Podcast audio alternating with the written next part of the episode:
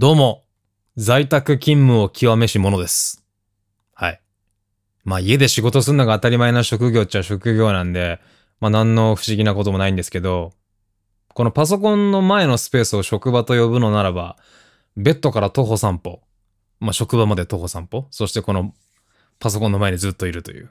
えー iPhone とか Mac って、スクリーンタイムって言って、どれだけ画面を見ていたか、あとアプリごと、画面ごとに、どれだけ見ていたかを合計してくれる機能があるんですけど、それを Mac と iPhone 最近統合させたんですけど、なんかね、多い日は15時間ぐらい画面を開いてたみたいです。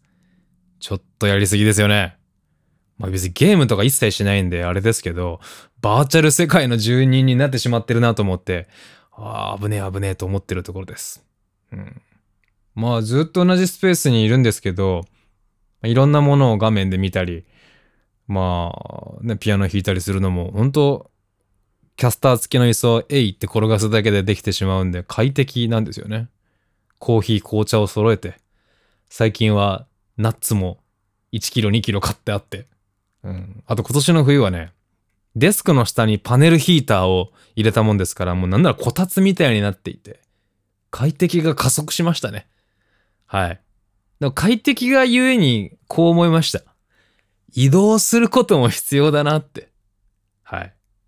なんかこう家でスピーカーで音楽聴いてるのもまあもちろん好きなんですが、電車に揺られながらイヤホンで聞くのもそうだし、もちろんイヤホンをつけずに外を歩くことも必要だなと思って意識的に近所を散歩したりもしているし、まあ、感染予防対策をしてね、出かけることもありますけど、昔見たテレビ番組で中居正広さんがね、ちょっとうろ覚えな話ですけど、その部屋に住みながらにしてマジックハンドで届く範囲に全てのものを置いているっていうふうにおっしゃってたんですよ。ああ、それ理想だなって子供ながらに思っていて、意外とこう、ミニマルな部屋の作りが僕は好きなのかもしれないなと思ったりもしました。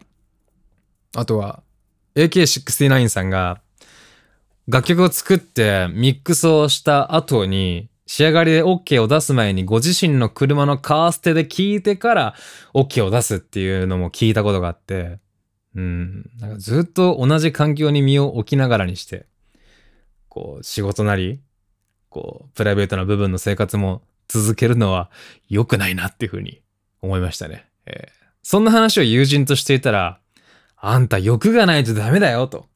もう 1K はダメだよと。まあ確かにな。今年の夏30だしな。ずっと 1K じゃちょっと寂しいななんて思ったりもしました。どうも、シンガーソングライターのヒロ渡辺です。今の部屋気に入ってて、大家さんもすごい協力的で助かってるし、ただ難点はね、家具家電の置き方がもうテトリス。もうこれ以外置き方ねえわって感じで置いてるんで、圧迫感がすごいです。もう一部屋欲しいんですけどね。都内で歌える物件って高いんですよ。まあ普通の部屋の1.5、1.8倍ぐらいするね。間取りだけで言ったら、ちょっと高ってなるんですけど、そういうところをみんなで奪い合っている状況です。うん。大きな家に住みたいです。はい。というのも、僕は今、冒頭にも喋りましたが、ご飯食べるところも、作業するところも、もうすぐそこ、もう真横でやってて。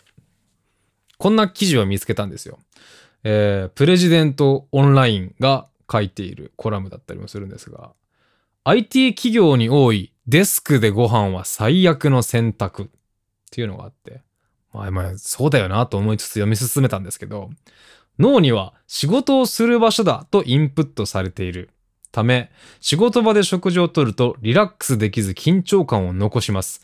食べているものの消化にも悪影響を及ぼしかねませんというね。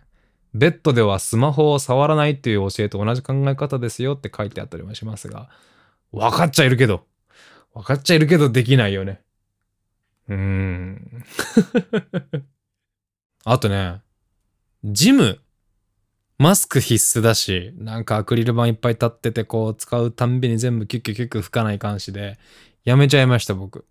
うん。だから家に、バカでかいダンベルがあります。もうそれで、シャコシャコシャコシャコやってます。近所のお出かけ1個減っちゃったわけだし、意識的に出かけて、太陽の光を浴びて、光合成して、いきたいですね。はい。で、しれっと第2回のブレインバウンス話し始めてしまっているんですが、ありがたいことに、ハッシュタグ付きのツイートと DM がぼちぼち来ました。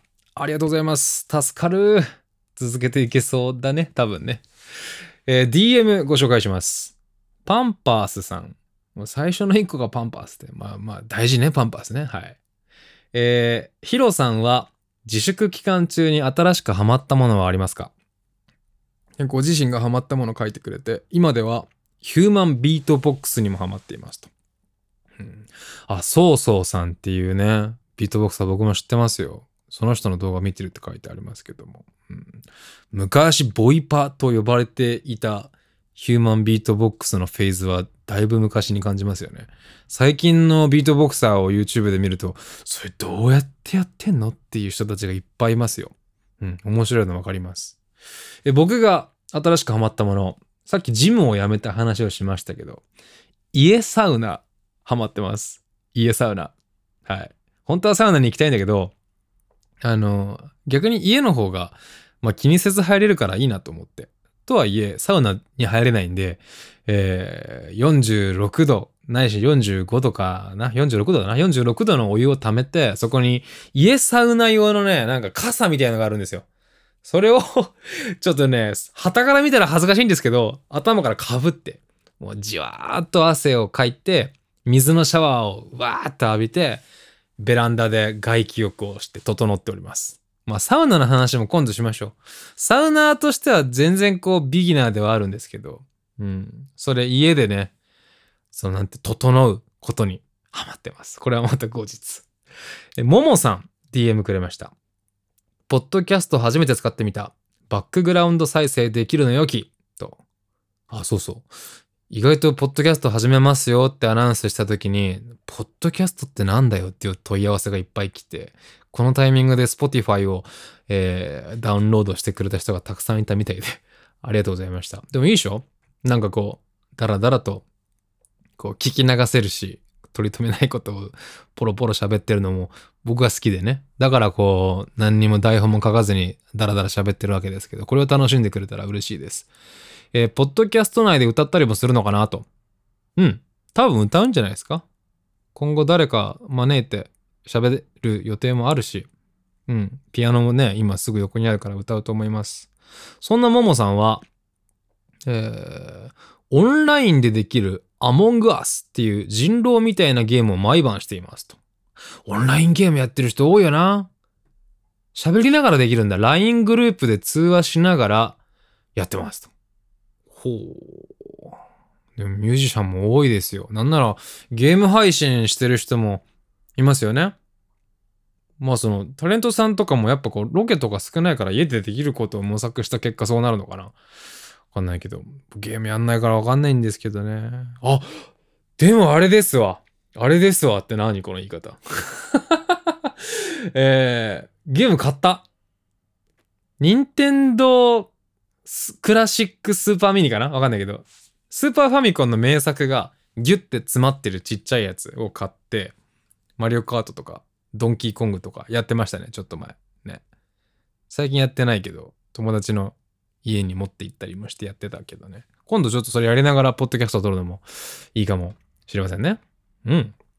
でも、ポッドキャスト初めてって人多かったんで、まあ僕の入り口にいろいろ聞いてみてください。あの、オールナイトニッポンとかもね、ラジコ立ち上げるのめんどくさいじゃないですか、あれ。わあ、もう時間かかるし、みたいな。そう、だから音楽、Spotify で音楽聴くついでに、ポッドキャスト行くみたいな、そんな流れが僕のルーティンだったりするかな。で、ポッドキャストに関してもう一個。ラジオネーム、エリスさん。女性。いろいろ書いてくれたね。うん。えー、ひろあきさん、こんにちは。なんか久しぶりにラジオに投稿する気分ですと。初回放送聞きましたと。えー、冒頭トークから、ポッドキャスト本編が始まるとき、後ろに BGM が聞き、BGM があって聞きやすかったです。ずっとかかってる方がいいなと思いましたと。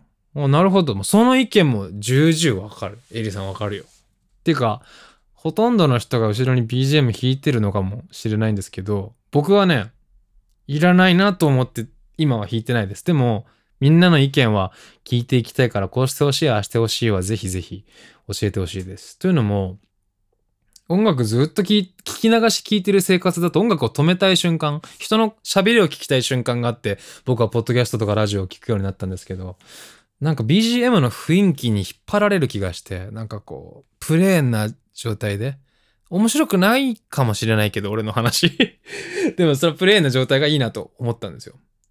YouTube もそうだし、テレビもそうだし、BGM とか効果音がきついコンテンツがすごい嫌いなんですよ。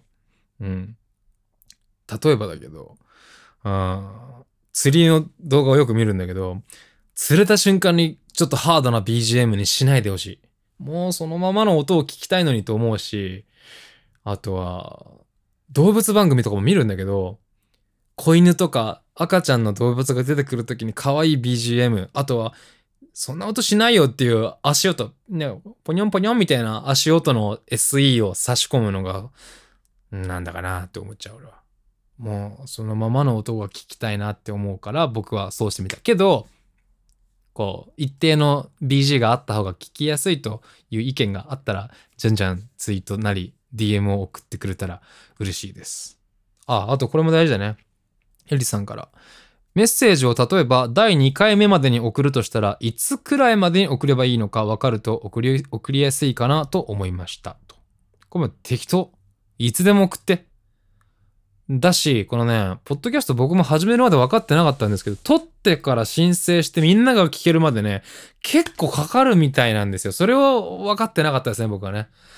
Spotify ですら3日4日かかったし、Apple と Google まだ聞けないからね、第1話も。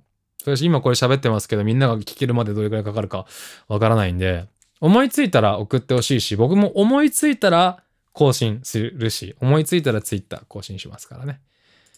まあ、だらだらやりましょう。だらだらやってほしいってツイートしてくれた人もいたしね。うん。その他にもツイート、スーさん、フルラさん、アンブレラさん、ナックルチョッパーさん、アコさん、ヒロロさん、西古すみおさん、西古すみおさん、久しぶり聞いたわ、名前を。焼きそばさんもね、毎日焼きそばさんも DM くれた、アンカーさんもくれた。だんだん増えてこればなと思ってます。なんかこうメッセージを読んでるうちに早口になってしまったけども、だんだん慣れていくと思うので、うん。メッセージを送ってくれればと思います。ただね、こう、ポッドキャスト意外と初めてだって人が多かったんで、こう、素の喋りに 楽しんでくれればなと思っております。うん。さあ今日も、あの、締まりのない十何分でしたけども、いかがだったでしょうか？また次回。